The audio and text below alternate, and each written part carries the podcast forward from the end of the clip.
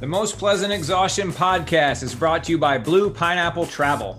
Blue Pineapple Travel are experienced travel agents who help you design the perfect trip. They're all well traveled and knowledgeable, and they will be your advocates from start to finish. The world is a lot different these days, and the agents at Blue Pineapple Travel are ready to help you safely navigate it. From helping you figure out their conscientious destinations to helping you figure out entry protocols for different countries, the agents at Blue Pineapple Travel are there for you. Looking to work abroad for an extended period of time? Looking to attend virtual school from a remote location? These are all things that Blue Pineapple Travel can help you do. Again, their website is bluepineappletravel.com. The Most Pleasant Exhaustion podcast is also brought to you by ITL Coaching and Performance. You can find them at itlcoaching.com. ITL Coaching and Performance exists to build a community of athletes set on reaching goals and serving the community. They have a passion for helping people achieve their goals and dreams. ITL coaches are real people with phones, emails, and the desire to spend time with you during your training. They are vested in their ITL athletes. ITL takes a communal approach to coaching, so there's always someone available to answer questions and to help adjust your training schedule. An ITL coach will be glad to meet with you and to chat about your goals and find the best plan to help you meet those goals. Again, their website is itlcoaching.com. And finally, the Most Pleasant Exhaustion podcast is also brought to you by SlayRx. You can find those good folks at www.slayrx.com. Are you needing a pleasant spark to take your endurance game to the next level? Are you needing an all natural, high quality, customized hydration powder with or without sugar to stave off cramping and dehydration? Are you in need of an effective all in one fuel to slay your endurance efforts? Look no more, SlayRx. SlayRx has a really good line of products to serve our most pleasant exhaustion podcast listeners. Let's start with Michelle's favorite, Spark Plug, which replaces sports gel and gross post race trips to the Porta Johns. It's a pop-in electrolyte powder in small, easily carried tubes. There's also an all-in-one endurance fuel. It has all of your electrolytes, clean fuel, and for no extra cost, your essential amino acids with or without caffeine. And it costs about one third as much as other brands' combo rocket fuels. Finally, they have my favorite, SlayRx Hydrate Powder, which comes with or without sugar in varying strengths of electrolytes based on your individual needs. They can find those individual needs on the free quiz online at slayrx.com or with in person testing, like Patrick and I did at their headquarters on podcast episode number 114. Hydrate is the fuel that I used during the Blue Ridge Relay this year, and I recommend it for all of you as well. SlayRx products are 100% natural, come in great flavors, are vegan friendly, and the Hydrate Light is keto friendly. They've all been well researched and developed by a UGA food scientist who's also an Ironman athlete. The products are tested by the pros and endorsed by your fellow endurance athletes and hardworking folks in the community. The free sweat quiz and their products can be found at slayrx.com, on amazon.com, or at your local run and bike shop if it's available. You can use the code PLEASANT21 for 10% off at their website. Thanks to SlayRx for sponsoring us, y'all. Give them a try. We appreciate our sponsors and thanks to all of them for helping us bring you the Most Pleasant Exhaustion podcast.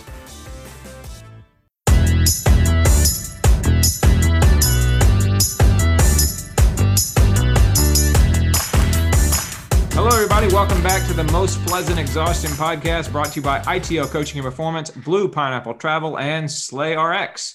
My name is George Darden. I'm an endurance athlete and coach in Atlanta, Georgia. I'm the father of twin boys, and I'm a college professor.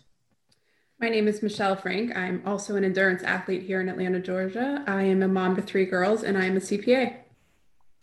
My name is Eric Hall. I'm a coach and endurance athlete up in Raleigh, North Carolina the father of two teenagers and oh, three teenagers now, and two and a half, two and a half, and the uh, husband to a beautiful wife, Melissa. Glad y'all are with us. Let's start exactly where we said we were going to start when we left off last week, and that is with that workout that you did last week. Michelle, you took the power on your watch. That's right. I headed to the track where we thought we'd get some pretty good data um, looking at the power.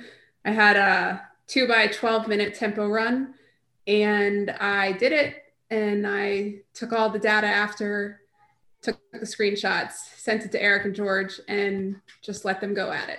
So Right on, right on. So let's talk about first, before we talk about the way it actually looked, let's talk about the way it should have looked, like the way that we expect it to look. Okay. And so, Michelle, did you run those at a fairly even effort level in your mind? Well, I went out at the prescribed pace and it Mhm. was a little bit too easy. So I would say the first third of the first one was less effort than the last two thirds of the first one and the second one. But Okay. I think it was just a general. I mean, I think you could kind of see the shift a little bit, maybe in heart rate, and then it was pretty. It was totally even effort, basically. Um, Right on, yeah. right on. And so, so, so you basically did the workout as prescribed. You didn't go blasting out and then like fall apart in the last few minutes of the first repeat or anything else like that. You ran it up to about tempo pace and you held it there for the first 12 minutes. You kind of tweaked it in order to get it right.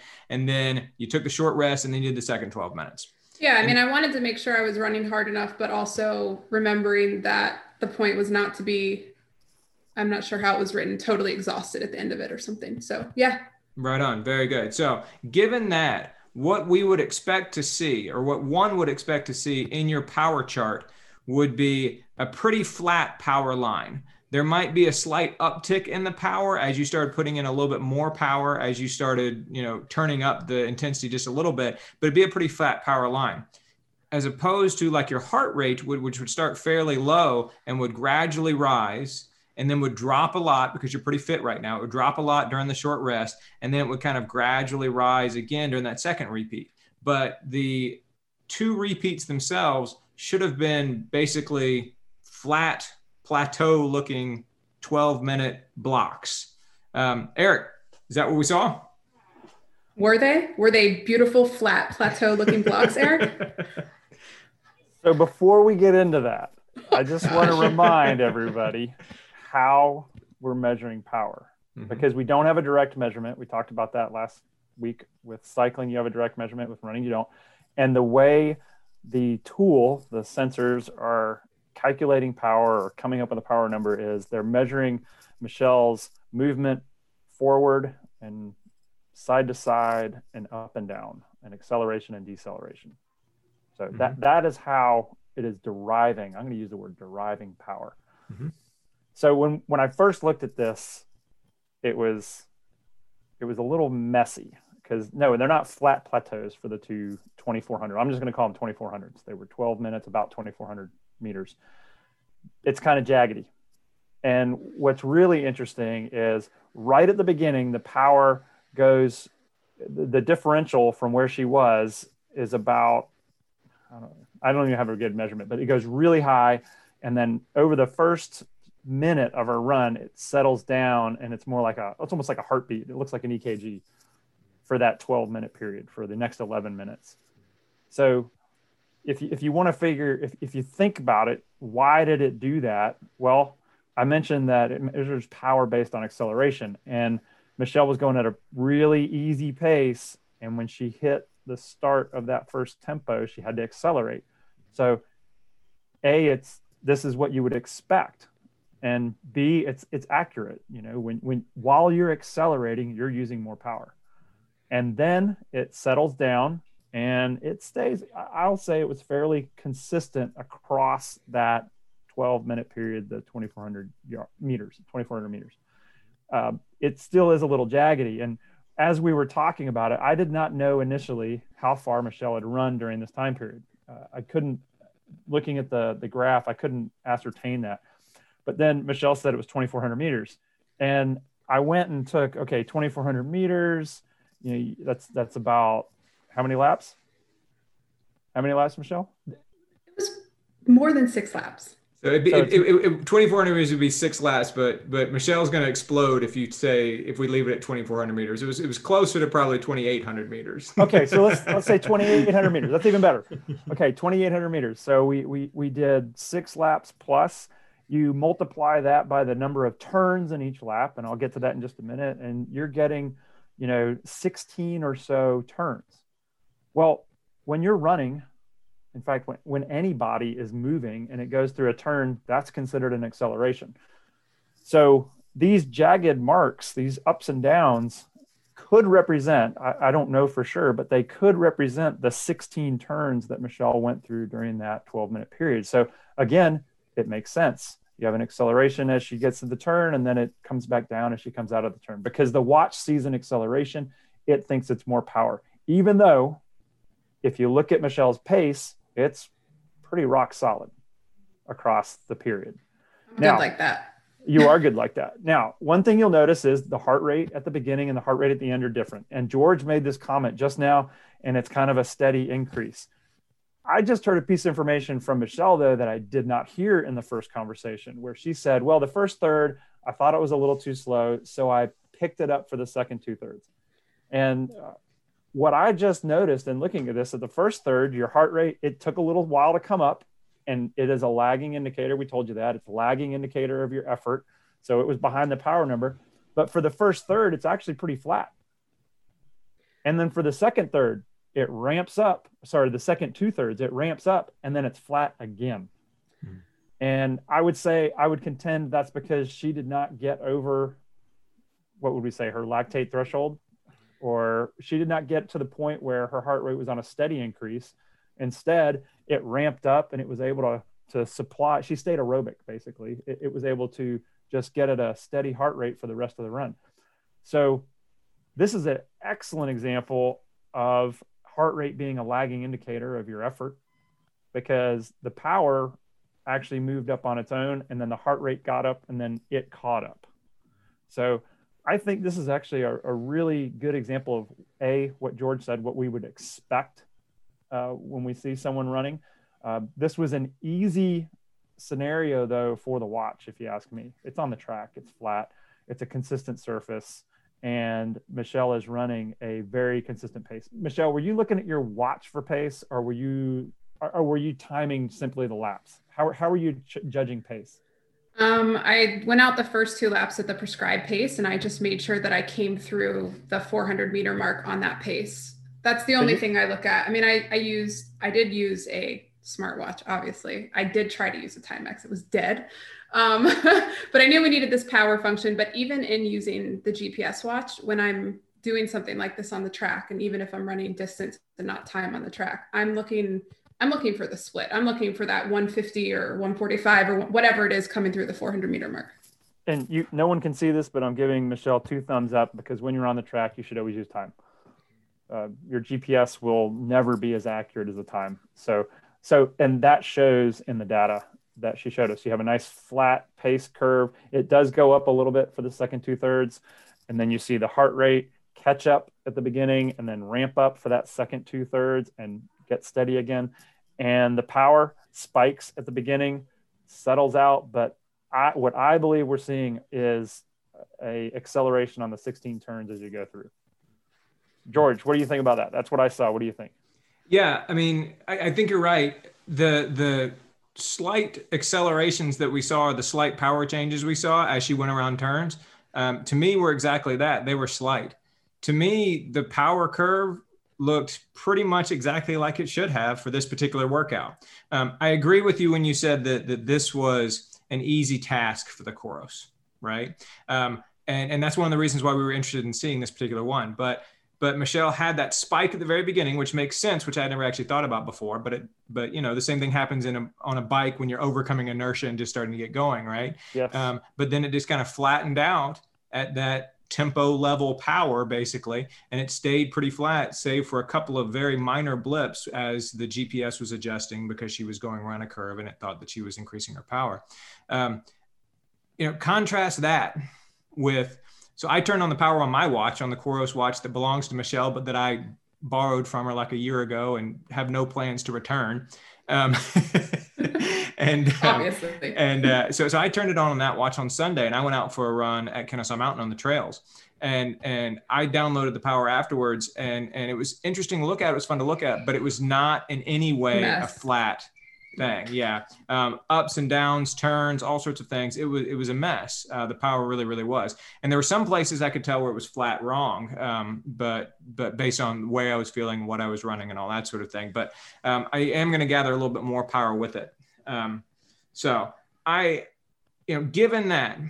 Um, I was intrigued by something that, that Eric alluded to at the very end of the podcast last week and it's something we didn't talk about when we talked about power measurements, but either in cycling or in running.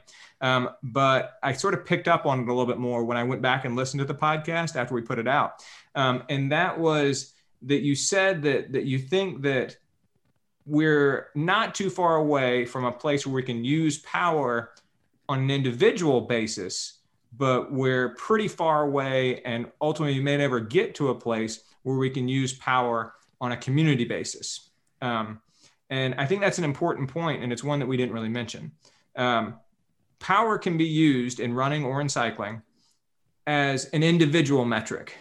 For example, if we say that my tempo pace or my functional threshold power in cycling is 300 watts, and I do a workout and I average 300 watts for that particular workout, six months later, if I do that exact same workout and I average 340 watts, I have a discernible way of showing that I have improved over the course of those months of training, right?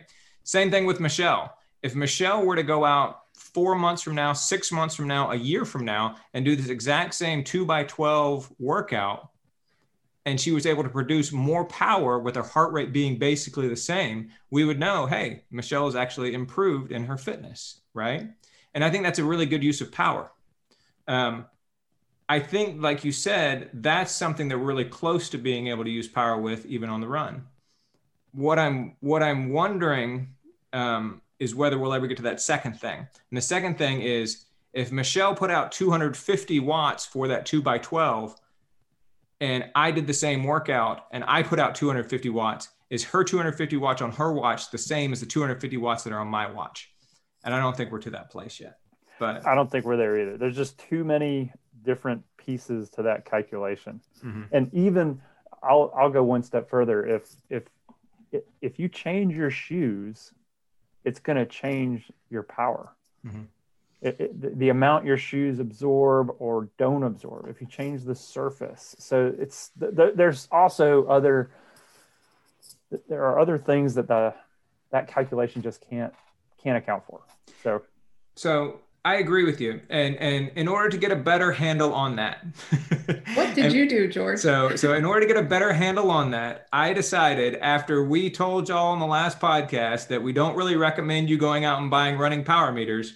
I took some podcast money, thank you to our sponsors, and bought a Stryd power meter. and and over the course of the next little while i'm going to use it and i'm going to at times have it on my Garmin, and i'll have the Coros on so we'll measure from the Coros and we'll see how the two power measurements compare. Um, and i'll use it on the treadmill some and i'll use it with varying different shoes because the Stryd, you know the foot pod, you just put it on the front of your shoes like you would put um, you know so anything else on, on the front of your shoelaces. Um, and so so this will give us a the opportunity to kind of dig in here and see okay, is this actually a metric that you can measure consistently over time and therefore it can become something that helps you uh, determine whether you're gaining fitness and whether your training is working. Um, so the plan is for me to use it for the next little while here, and then I'll pass it off to Eric, and then maybe Eric will pass it off to Michelle if she's interested in it, and then maybe we can even rope in uh, Patrick if, uh, if, if if his uh, hamstring ever gets better or his knee ever gets better. But I guess we'll see.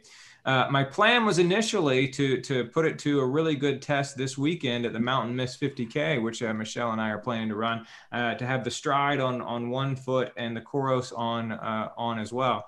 That's a little bit in doubt right now because I got bitten by a dog really hard during that Sunday run when I was measuring power, which by the way did not register on the power meter and did not in any way really affect my power readings for better or for worse. Um, and so, uh, so I'm not, I'm not sure whether I'm going to make it to the starting line of the 50k, which is frustrating to me because I was starting to get excited about that. But when are you going to decide? Inquiring minds would like to know. So Friday night, probably races on Saturday. Um, no, I tell you. So I, I did a workout. I took two days off completely as I'm taking antibiotics and I got a tetanus shot and I have this deep wound on my leg from this vicious animal that that that ripped into me while I was running on Sunday. Um, I did a workout this morning on the bike and it did not go very well in terms of just how I felt and everything else like that. Um, I'm going to do a run tomorrow and we'll see how it feels. Um, and I think that'll shed a lot, a lot on it. But my big concern is, is going out and running for four to five hours and sweating all over it and then sitting in the car and driving home and courting infection to something that evidently gets infected pretty easily from what I've been told. We'll see. We'll see. Um, Michelle, what do you think? You think I should do it?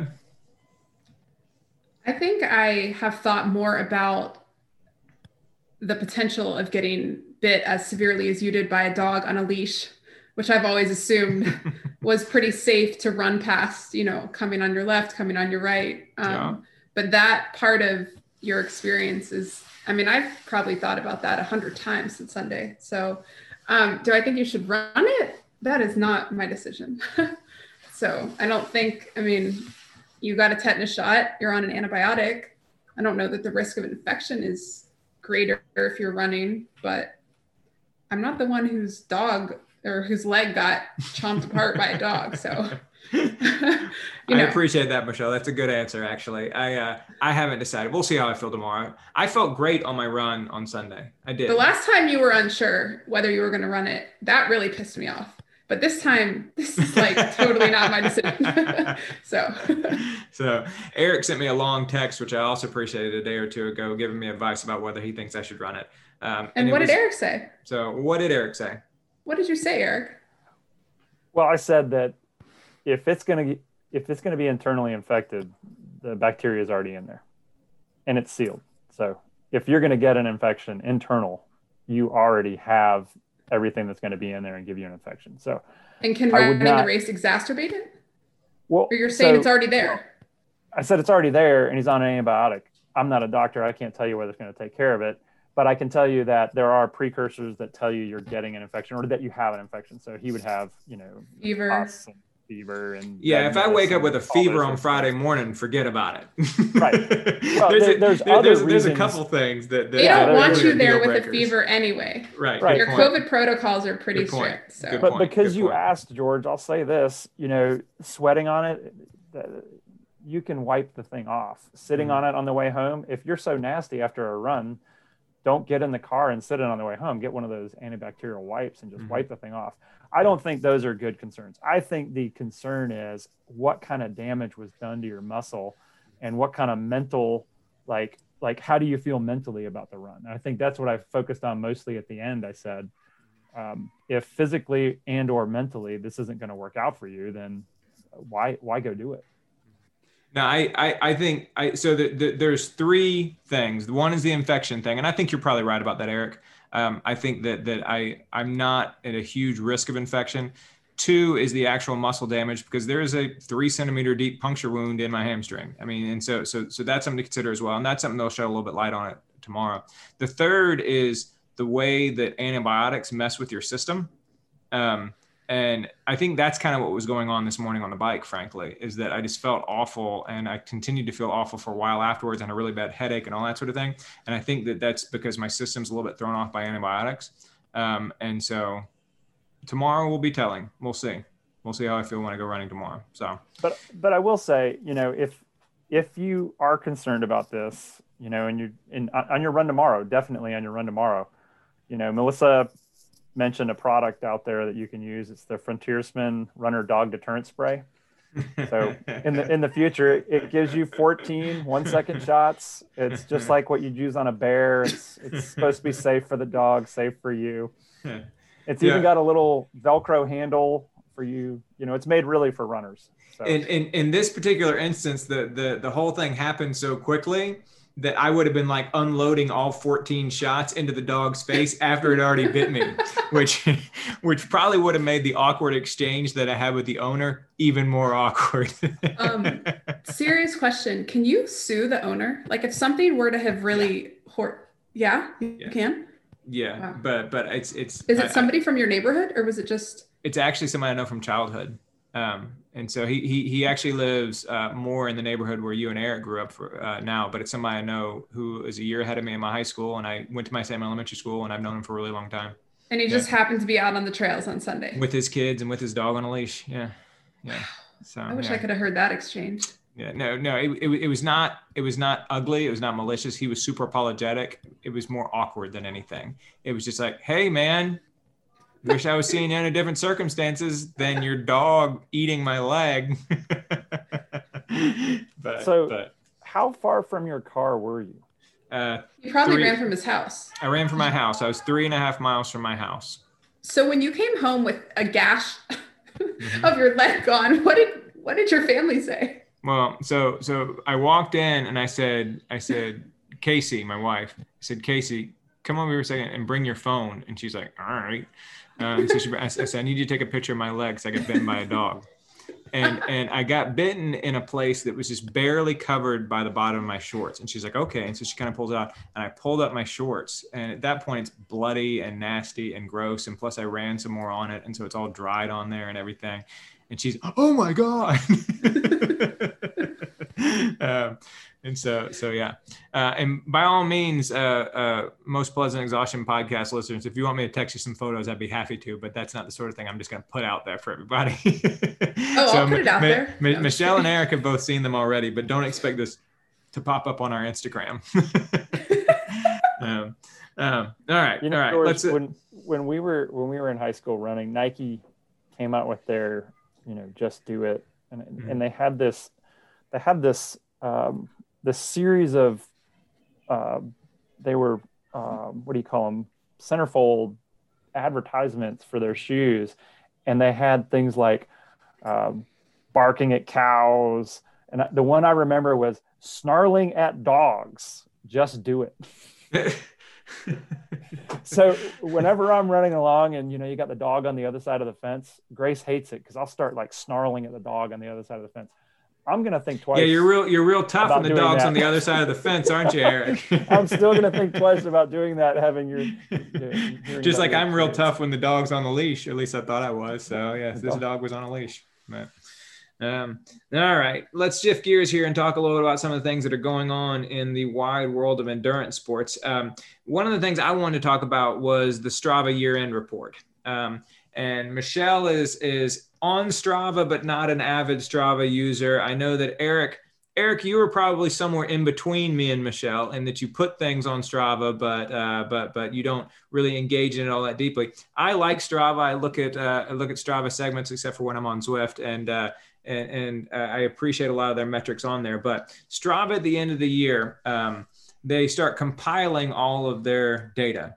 uh, and they send data to all of your the individual athletes. They basically here's what 2020 looked like for you as an individual. And i think that's pretty cool they say that that over the course of 2020 you rode your bike this many hours you gained this much elevation um, in all of your activities. You uh, had workouts on this number of days this is the number of hours you did. Um, the time of day where you were most active was this one this was your longest one this is when you won the greatest elevation gain. This is the one that got the most kudos and on and on and on and on and on. So um, that's always kind of fun to see. But then the other thing they do at the end of the year is they put out a big report where they basically compile all of the data from all of the users. Um, and they said that in, in 2020, there were 73 million total athletes on Strava. There were 1.1 billion activities that got uploaded by those 73 million total athletes. Um, 2 million athletes joined every month. There were 172,000 Strava clubs created. There were 71 million Strava challenges uh, joined by athletes. There were 386.4 million photos uploaded, and there were 7.1 billion kudos given from one athlete to the next athlete. So, uh, kind of incredible numbers there that speak to the uh, the sheer volume there of, of Strava, and certainly it got bigger over the course of this year. Um, so the year-end report included a lot of human interest stories. Um, Michelle, what was the one about the woman who did the hundred miles around her block? that was my favorite one because I think she ran uh, 25 mile loops, and in between some of the loops, she went into her house. She fueled on donuts, um, but she also got in, like, she checked her email and she did a little bit of work throughout the time. And I think her time for 100 miles was about 21 hours. So. Mm I mean, that just seems like a good deal to me. Run 100 miles, stay caught up on email, and eat donuts. I just mm-hmm. that's that's amazing. I'm yeah, in for right that. she did it twice.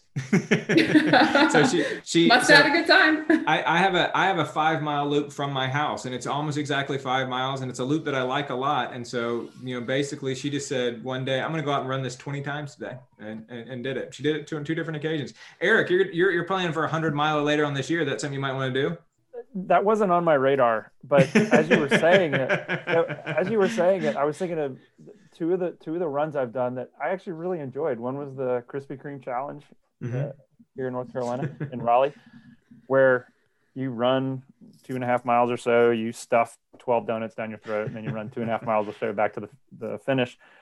But then the, the Yeti Challenge, I've got a loop that's exactly five miles mailbox to mailbox, Mhm. and I started thinking, could I do that 20 times? Would I want to eat donuts? and would I would I even care about checking emails? I think I could think of some other things to do in there, but it actually started sounding interesting. So maybe, who knows? Right, very good. Yeah, that Yeti challenge. I started off and I did the first two loops uh, four hours apart um, because the Yeti challenge is merely 30 miles, merely six times around the five mile loop. Um, but uh, but I was still carrying injuries from the LA uh, marathon at that point. I've resolved I want to do the Yeti challenge sometime throughout the course of this year, but I'm not sure exactly when it's going to be. Um, so yeah, uh, I think I'm going to stick do with. it? So Eric did it. Okay, So but you didn't. You haven't done it yet. The few I haven't times done it it's yet. gone around here. I haven't done it yet. I, I'm thinking tried about doing it it. sometime. I want to do it before it gets too hot, so I want to do it sometime in the next three or four months. And But we'll remind me, is it six miles every four It's, hours? It's what is five. it? It's five miles every six hours, Five miles. or every five miles every four hours. And so, so it's uh, yeah, no, I got to get it right. Five miles every four hours, so it's 30 miles total over the course of Okay. 24 hours. My Yeah. brain's about to explode here as you guys try to do the math to come up with 30 miles. the engineers. Not all getting of us are frustrated. Six engineers, times, Eric. six times four.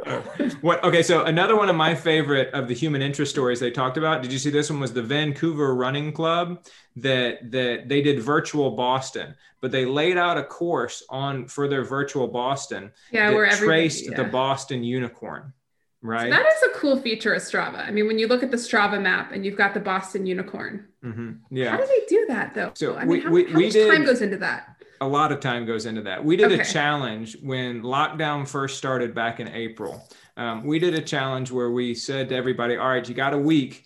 Go out and draw something using the Strava. Draw draw something on a map using Strava. And people drew birds, and people drew dinosaurs, and people drew dogs. I drew Pac-Man chasing a ghost. Um, and and my sons and I did it together in the field across the street from our house.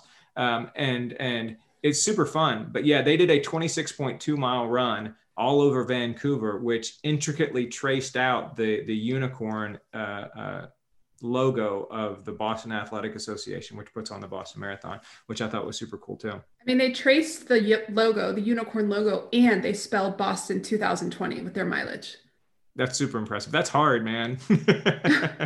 That's very hard to do. Um, um, they talked about a guy named Coree Woltering. Um, he did the 1,200 mile Ice Age Trail that goes through Wisconsin. 1,200 miles. He did it in 21 days, 13 hours, and 35 minutes. He put it on Strava. It's the fastest that anybody's ever gone over the course of that 1,200 mile trail. Um, it was 21 days. Um, it talked about how Joshua Cheptegei's 5,000 meter world record was on Strava. and we talked about that a little bit at the time. Guy runs 1235 on the track and puts it on Strava. um, and I didn't give it kudos until he And you didn't like name. it because he hadn't titled So- it. So once he titled it, I gave it kudos, the kudos that it very richly deserved. Um, but I wasn't just going to give it kudos because it said evening run uh, that took place in Monaco. Um, Aliphine Tuliamuk and Molly Seidel are both on Strava. Um, and it mentioned that they both uploaded their uh, their uh, Olympic trials uh, runs there. Um, um, but then it also talked a lot, a lot of the statistics and it sort of derived information from the statistics, so I thought it was cool too. Um, there was, as you would expect, a giant spike in the indoor activities in March and April. Um, the outdoor activities, particularly around the world and other places outside the United States where people weren't really allowed to even leave their houses, uh, went way down and indoor activities went way up. And then around the world in May, when people were started getting back outside again, there was a giant spike in outdoor activities. And so you had more activities indoor than normally you would have in March and April, and you had more activities outdoor than you would normally have in May, um, which I thought was kind of interesting. Um, lots of increased community feature usage. Um, there was, like we said before, a huge increase in kudos. There was a 96% increase in the number of kudos that were given in May of 2020 versus the ones that were given in May of 2019. Um, 10 None of points. those were given by Michelle. So Okay. So, Yeah, I should probably just give a general apology that if you follow me on Strava, um, I only gave three kudos the whole year. So please don't take it personally that I don't give you kudos. I gave Okay. you 400 in one night. Michelle, Yeah, that was horrific, actually. Michelle, it begs the question: What were the three? I think I might have given you one. I don't know. I For mean, what? shit. Yeah, I'm sure I didn't give you one. I mean, I don't know. Am I really supposed to go find this? No, you're not supposed to go find it, but I'm, I'm just wondering if you never gave kudos, you gave three kudos throughout the course of the entire year. Sure, I gave What Lauren inspired you so deeply? I probably gave Lauren Fogarty a kudo on maybe a run that we passed each other on or something one Okay. morning. Maybe. I don't know. I only follow eight people. I only see eight people All right, stuff. very good. And, and and and just so that you won't think, or, or just so that, that can we be fair here, we can be fair here. I received about four times the number of kudos that I gave last uh, last year on Strava. It told me at the end, uh, which is not great. And so I've actually resolved to try and give more kudos on Strava in order to try and get my numbers a little bit more even. So. Um, Eric, what about you, man? How, how was your how was your balance of Strava kudos received to Strava kudos given? I gave more kudos than I received. Oh, very nice, Eric. You are the one that's bringing up the moral level, not about the me. moral standards. So, so clearly about it's me. not. Yeah, it's, yeah. it's you- about the other runners. so, right on, Eric. You are. You it's are also the- because you and Michelle are my friends, and you follow me, and you don't give actually- people kudos. Don't follow you on Strava. I'm looking right now and it says it says Eric Hall, follow back. Should I click that? Yeah, probably not. Worry You're not gonna get, you won't do You're anything not gonna for get you. You're not gonna of give any kudos. Yeah. I'm other places. If you want me, there's other ways to get in touch with me. this is, this is what I get. All right, so here's one that is of interest to me, and as soon as I start talking about it, I know that Michelle is going to roll her eyes at me. But but there was a 428 percent increase in Everesting activities in July of 2020 versus July of 2019. Um, a 428 percent increase, which I think is incredible um, because that is just a huge, huge increase as races were canceled and as both professionals and amateurs were unable to satisfy their competitive spirit via racing, uh, they turned in mass to Everesting, this challenge that we've talked about a lot last year, in which you go to the bottom of a single hill and you go up and down that single hill as many times as it takes for you to get 29,029 feet of elevation gain for the ride. Um, you can do a virtual version. Um, it has to be on Zwift um, according to the rules, um, and that's something that intrigues me in the first few months of the year as well. But I just haven't quite gotten there just yet. Um, the lowest number of repeats, um, and so right? so yeah, the the the lowest number of repeats was four. And so somebody went to the bottom of a hill, went to the top, bottom, top, bottom, top, bottom, top. And just in those four repeats, those four climbs, they got 29,000 feet. That was a hell of a climb. That was a seven plus thousand foot, foot climb. They did four times. That was, that's a lot of climbing to do just four times. Uh, the average is 43. Did you see what the highest number of repeats was? I only remembered 1,000. four. 1001. Wow. But the average That's was like How going up the stairs awful in would your that be? That's like going up the stairs in your house. totally. Yeah. One that like yeah, it's it, it's exactly like going up the stairs in your house. It's 29 feet. So so you literally got 29 feet of elevation gain on every single climb. Just up and down and up and down and up and Like down. a thousand thousand three-story house. times. A Can you thousand imagine? times. Oh my God. A thousand and one times somebody did that but they knocked it out and they're in the Everesting Hall of Fame now. So kudos to them. The average amount of time it took for men was 16 hours and 47 minutes. The average time that it took for women was 17 hours and 13 minutes. And so it's a pretty huge all day long commitment for sure. Um, and then, of course, some people were doing it fast, as we talked about a lot last year. Uh, the men's record was broken six times, and it finally finished with American Sean Gardner um, in September, setting the record, becoming the first person to go under seven hours for it. Uh, the women's record was broken four times, and eventually the person who settled with the record was uh, British Olympian and former world champion Emma Pooley. Um, and afterwards, Pooley said, quote, the whole point was to challenge myself, find my limits and push them. Well, okay, it for, found, felt more like my limits found me and punched me into a ditch, but still, it was tough. I genuinely enjoyed it, and there was plenty of time to think. one, one thing about Everesting is the more you read the accounts of the people who have done it, the less you want to do it. it's the only thing that I've ever experienced like that. Most of the time, when people talk about like Race Across America or the Leadville 100 or these other kind of big epic events, you read about and you're like, yeah, that sounds cool. That sounds great. Everesting, it sounds cool until you start reading people, and then you're like, wow, that really doesn't sound all great. Right, on a similar uh, a similar note, just kind of as a side note here from the Strava report, there there was a guy named Michael Knudsen from Denmark uh, who was a pretty normal guy. He'd done Ironmans and stuff like that, uh, but he turned to ultra cycling after his son was born in 2016. Um, he set a V Everesting record uh, just a couple weeks ago, as a matter of fact, on January 6th. Um, he uh, he had done kind of this weird stuff in the past. He set up uh, his bike on a trainer in a mall in October of 2019 and rode 5,000 kilometers on Zwift on one occasion. Um, and uh, anyway, he set the new V Everesting record on uh, on the 6th of January. Uh, did 717 going uh, eight and a half times up and down Alpe de Zwift, which is one of the big climbs there in the the Zwift world. Uh, he said, "quote The physical challenge was greater than expected, as if I was sprinting a marathon." And he said, additionally. I dug as deep as I possibly could, and that leaves your body in a big hole. I personally only have so many times a year I can push my head and body down in that hole, and this event was surely one. It's both your head and your body which needs to recover after pushing for so long, for so hard.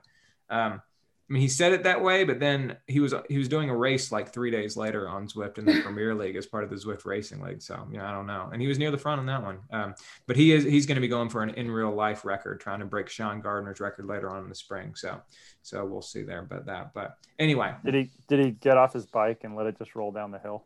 I assume so. Yeah. So the way he said the way that he thought about it was that it took him between about 40 and 43 minutes to go up Alpe de Zwift. And if you've been on Alpe de Zwift on Zwift, that's a pretty quick climb of Alpe de Zwift. Um, I mean, so he's clearly a very powerful rider in addition to just being a great ultra cyclist. Um, and so he said it was 40 to 43 minutes up and 10 minutes of rest on the way down. And so did he get off his bike? Yeah, he probably did. Because um, you can do that on your V Everesting, unlike an obviously in real life Everesting when you can't get off the bike as the bike is descending down the mountain. Otherwise, the bike would leave you behind. Um, so, so, so yeah. Actually, your bike wouldn't actually make the turns as it does in Zwift. so, Eric, uh, Eric's least favorite aspect, Michelle, of Zwift is the fact that if your bike is going downhill, it'll go downhill by off. itself, and so you can get off the bike and you can go use the bathroom or something else like that. I'm fascinated. I never knew that. I don't understand that. How does it count? How does a so, virtual Everesting record count if you get off your bike? So that's just kind of the nature of it. That that you have you to don't. pedal up, but but you, you get off the bike and and you can you walk don't. around for 10 to 15 minutes. Again, you don't. You don't get off the bike. So you so, stay on the bike. But but people but people get off the bike now. Michael Knudsen, I assume that he did because most people do, but I really don't know. But George, but, are you surprised that the average, the differential between the average time for the men and the women in Everesting is so small? It's only about 26 minutes. I'm not. Um, I'm I'm not because as you know, like does the same thing. The longer, yeah, I feel like when it comes to ultra ultra running, the right. longer women and men go, like the right. less of, you know what I mean. Women no, that's exactly what I was about They're to say. better over a longer distance than over, let's say, a 5K. So that's exactly what I was going to say. Yeah, as as the distance gets longer, the the gap between men and women shrinks, um, and so I think this is just another example of that. Um, yeah. So so yeah, I'm not surprised by that. Um, I was surprised that the averages are that high. Um, 16 hours and 17 hours. That's a, a long, time. time. to be an average. Um, and so I was surprised that that many people, so many people are going out and doing this massive all day climbing affair. Um, so, so yeah, I was surprised by that. Um, now, but anyway, I have a theory on why those times are so, why the, the gap narrows as the distance increases. So tell us. I think women are more mentally strong than men. Yeah, for sure. There, there are there, there, there are two prevailing theories. That's one of them. Um, and I think honestly, and this is not just me trying to placate Michelle. Um, I, I, I, think that, that that women truly are mentally tougher than men, um, and and can can brook a level of physical exhaustion, particularly pain, but more particularly exhaustion that men just can't endure. Um, and and then the other the other thing that's similar um, is that that they are mentally and physically more cut out for long term or, or, or, long distance events, physical events, because they've been evolved for childbirth. Um, we but can withstand pain for really long periods of time. wi- So if we pain come up with a nine stress. month- So if we come up with a nine month ultra marathon, the women are going to Oh yeah, yeah. really Oh, no. dominate. We, we, we Anybody already, who's we already, already, run that one. cycle's bailing. yeah, we already have one. It's called pregnancy, um, and it and it there's a real sting in the tail. as as as one of the three people on the uh, the the podcast can attest by by uh, personal experience. Um, all right, let's talk about just a couple more things here because we don't want to drag on too long. But um, I did want to talk about the Tokyo Olympics real quick, and so reminder everybody to real quickly about our book. Um, the book that we're reading uh, right now is called Running to the Edge, um, and it's by Matthew Futterman. Um, I opened up an article on the New York Times the other day and I ended up sending it to Michelle and to Eric. And I read the article and then looked back to see who the author was. And the author was Matthew, Matthew Futterman, as it turns out. Yeah. Um, but it was about the, uh, the Tokyo Olympics um, and about whether the Tokyo Olympics is going to happen. Um, as we all know, of course, unfortunately, COVID 19 is, is as bad, if not worse, than it's ever been, unfortunately, here almost a year after the first cases, or more than a year after the first cases were detected. Um, the Olympics were postponed in 2020 um, to 2021. They were scheduled to be in Tokyo in, in August of July and August of 2020, and now the opening ceremonies are rescheduled to be on July 23rd of 2021. What do you think, Michelle, is going to happen? Well, I will say that we've seen a tremendous uh, shift in the narrative coming from a lot of the people that are going to make that decision. I think the most profound one is IOC's Dick Pound. Um, you know, at the very beginning of January, I mean, he was basically saying that the Olympics was hopefully going to forge ahead. Let's vaccinate the athletes first. I mean, he seemed pretty confident, even if athletes weren't chosen for vaccination, that they were going to um, proceed and the Olympics would happen, even if they happened differently. But in this article that we're talking about, um, that was, I think, January 15th, uh, he comes out and basically says that there's, quote, no guarantee that the games would take place. So um, I think we're also seeing a shift in the leadership uh, from Japan, like as a country, as coronavirus surges there. So I'm, I'm not hopeful.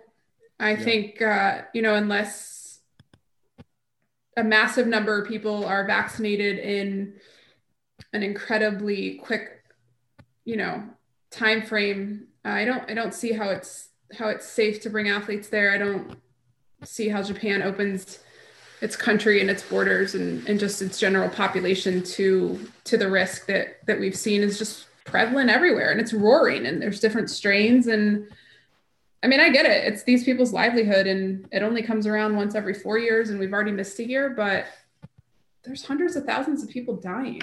So Yeah. I love the Olympics. I don't think it should take place if it was if it's going to be like this six months from now. So The, the, the IOC did say they're not going to postpone it again. And so, right, it is so- right. so it's it's- already it's- going it's- to Paris in 2024, LA in 2028, right. and they're not gonna they're gonna go back to the winter stuff in 2022. So yeah, this is Japan's last chance. I think they're over 12 billion dollars in at this point. Um, you know, they'll be like every other city after the Olympics comes and goes, and just probably left with a lot of infrastructure and stuff that doesn't get used anymore. but Um, never even got used once. never And- even and- got and- used once. And, and right. didn't have the big influx of cash that happens as a Sure. result of all those people coming there. no, and- it's a and all that, horrible, yeah. horrible, horrible Yeah. situation. But the ramifications Yeah. of bringing thousands of people from all over the world together for for sport like if it's going to cause people to die i mean really like i mean i'm a huge fan of the olympics i would love to watch all the things but not if the risk is life so Yeah, yeah. Uh, I'm a big fan of the Olympics too. Eric, what do you think? We're at two people dying every minute in the United States. If that doesn't get your attention, nothing will, and I'm going to stop talking to you. So yeah, I'm I'm 100% a believer. If you are not part of the solution, you're part of the problem. And if you're going about your life and you're doing things that are unnecessary, that are putting yourself or others at risk, you're part of the problem. Mhm. Mhm. And I, I love the Olympics too, but I do not find that that is an essential gathering of people uh, for and if you don't gather the people, a lot of the effects of what you just mentioned to Japan to Tokyo, they're they're going to exist, right? Mm-hmm. The, the, infrastructure wasn't just built for the athletes, mm-hmm. and it mm-hmm. requires the people to arrive to, you know, bring the value. So I, I feel horrible about everything that's on hold, postponed, uh, canceled, but it's a it's a global pandemic this is yeah. this is these are trying times, and they require desperate measures. I agree. Um, I agree. I I I don't feel positive about it. Um, and I think that I think all three of us don't feel optimistic about it, just kind of given where we are right now. Um, and I I dare say that the three of us are also or on, have a similar thought as to whether it even should happen. Um, for me, you know, I would love, and the article mentioned this that Futterman wrote in the New York Times. I would love for this to be this big celebration, this right. worldwide celebration yeah. that hey, we conquer this and we come out of it and we're, we're we're so much better on the other side. I don't think that we're going to quite be at the celebration point yet. We're not going to be at the finish line by the time the, the July 23rd rolls around. Um, and I think that that having a big mass gathering where you bring people from all over the world and put them all together um, and they spend this time together and then they go back to their parts of the world. Um, I, I, think that that's um, not only in and of itself dangerous but i also think that that if they were to pull off an olympic spectacle it would send the wrong message in terms of what we should still be doing in order to ensure that we cross the finish line with the pandemic. Um, so I'm I'm not feeling optimistic about it, but like I said, I'm not even sure whether it should happen. Um, I mean, things can change certainly between now and July, um, but given how bad it is right now, I don't see it changing that much. But I, I will say that I I do a little bit disagree with you, Eric, in that I think the COVID protocols that are in place for the athletes, at least you know from what is being shown to us in a, in a very in a variety of sports are, are pretty strict. I mean, I think you know these big running groups uh, like Brooks Beast in Seattle, like they're not even allowed to travel. You know, they're just staying with each other. Um, they're they're not traveling to. There's a bunch of indoor races coming up. I mean, I think people, the people that are training and the people that trained last summer through this, I think they take it seriously. Um, I think a lot of the athletes especially the ones who had trouble, you know, getting into a pool, let's say, or just getting back into a gym. I mean, the stuff that's reopened up, um, we don't seem to be seeing, you know, mass spread with within these groups of elite athletes and mm-hmm. and stuff like that. So I think people can, you know, keep going about it and keep training. And, you know, I think worst case scenario for for us or for North America is we'll see another summer of really fast, awesome racing because um, we saw that last summer and that was unexpected. But I do mm-hmm. think, um, you know, I don't I don't think they're part of the problem in the sense that they are continuing to just do their job and train as if the Olympics are going to happen because I'm not sure what else they could be doing right now. Yeah, I, I, I well, I think too, um, and um, I'll, I'll, let Eric respond to that here in just a second. And, and but what you're describing there, I think, is maybe a middle road between what we're envisioning and and and a complete cancellation. Um, because I, I think there's absolutely no way that the Olympics can or should come off in the way that the Japanese Olympic Committee originally planned for them to when they bid for it way back in 2012 or whenever it is when they were awarded the 2020 Olympic Games, right? There's no way that can or should happen. Um, uh, can they potentially have a very limited set of, of athletic competitions where this, the athletes all come in and they're quarantined and they had to be there two weeks early and they're socially distanced and they don't have an athletes village or anything else like that. Kind of like the way that they pulled off um, the marathon, project, project or or even the london marathon or something like that. Can they do that? Maybe. I mean something with that many different athletes from that many different countries would take a level of organization that would be man on the moon type stuff. But but it would also um, be just not really the Olympic spirit. So when I said I thought we could see a summer of really fast racing again, I'm really just talking about races within the mm-hmm. continental United States. Yeah, um, yeah. Like I don't know. We'll see. Eric, what do you think? I agree with you, Michelle. Mm-hmm. And I think the way I stated what I stated, I, I, made it sound like all athletic events and all athletic gatherings are are part of the problem. That's diff- that's not what I was trying to say. You you actually brought up a really good thing of um, people doing the right thing with the right controls and being limited in their numbers and maybe even excessive in their controls. And I would guarantee if they had an outbreak or something, they would disperse, allow it to, you know, settle out before they came back together. They so that's different than just getting together and going about your business and saying, well, we're wearing masks, so we're safe. Um, I think that uh, I actually think that exercise and sport is an essential piece to your life. And I think the three of us would agree when you can't do that, it has a mental effect on you and that affects your work and affects everything.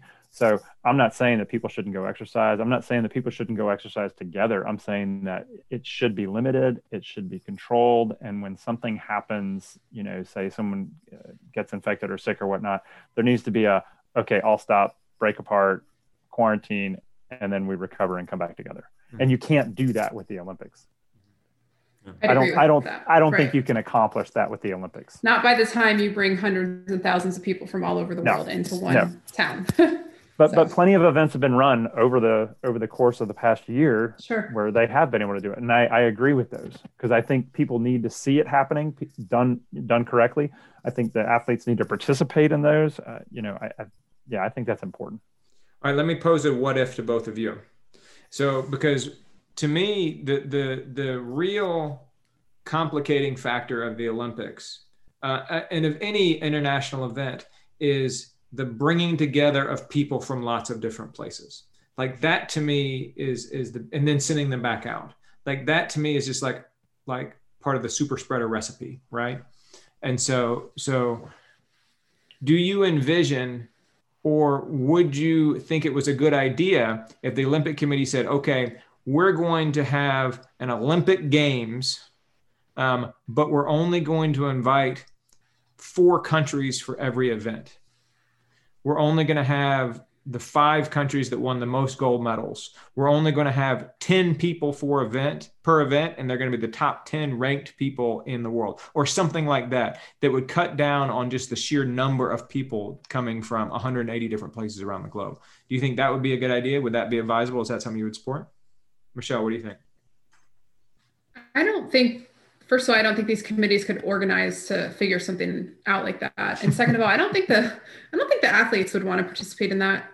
I think there's enough now where um, the disappointment of 2020, you know, like the real shock of the Olympics aren't happening, they're going to be postponed, is is the probably the, the worst of it. I mean, anybody training now for 2021 Olympics knows, you know, that there is beyond a shadow of a doubt the potential that the Olympics aren't going to happen. And given the option, you know, would you want to go if you were top 10 in your event? I mean, would it actually be the Olympics? I'm not sure. I mean, if my sponsor said, yeah, you were chosen, you have to go, you know, there's a payout, there's, you know, bonus potential on the line, then I think you're going to go. But I, it's not going to feel like the Olympics.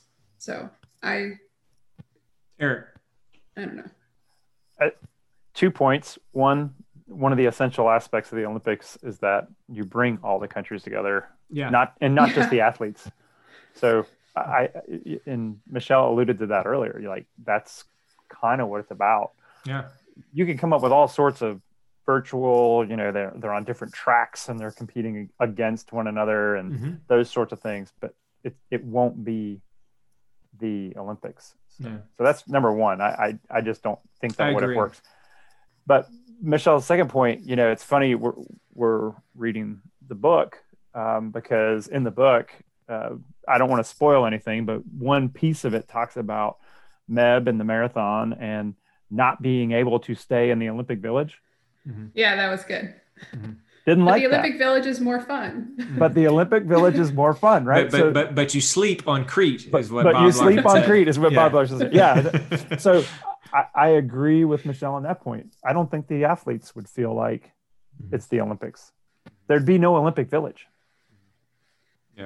Yeah. Yeah. Does anybody know if Meb got to stay in the Olympic Village in Athens after he ran the marathon? so I, don't, well, I haven't gotten to that part of the book yet. I guess we'll find out, right? we need to. So, I hope. But, but the marathon, the marathon's the last event, so no. I mean, right. did, did they get to spend the last night? we only know this from the first ten pages of the prologue, so, but that's right. That's it's right. on page seventeen, actually. So, okay, first ten minutes if you're listening to it on Audible. I'm listening and reading now. I'm doing the George way. Right on. Um, I uh, yeah is it is it the Olympics without the Olympic Village? I think that's a really just sort of succinct way of answering that question, um, or posing that question, and and I think the answer is no. Um, they might do it anyway. that's right. Um, but we'll see. But we'll see. I do think if if it is a situation where they do it anyway, and athletes either choose or you know or, or forced or compelled to go for sponsor obligations, I do think the athletes by far and large will make the best of of whatever it sure. is. Just because everything it seems that any opportunity there is to to race, people are are showing up ready to race and, and really appreciative of it. So Agreed. I think uh, flexibility is probably going to be the key to surviving any type of athletic endeavor at the Olympic level this year. So it will continue to be, uh, and not just surviving an athletic endeavor at the Olympic level, but but pretty much anything, everything, anything, and everything. Yes, over the course of 2020 part two here, aka 2021. I. What happened to 2021? Where did it go? All right, everybody. Thanks for joining us. Michelle, thanks for being here. Thanks for having us. Eric, thanks for being here. Great. Thanks, George.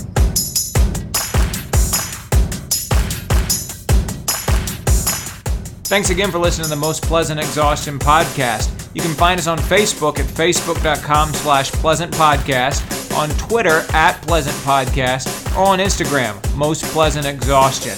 We're available on Stitcher, SoundCloud, Apple Podcast, or Spotify, so share us with your friends.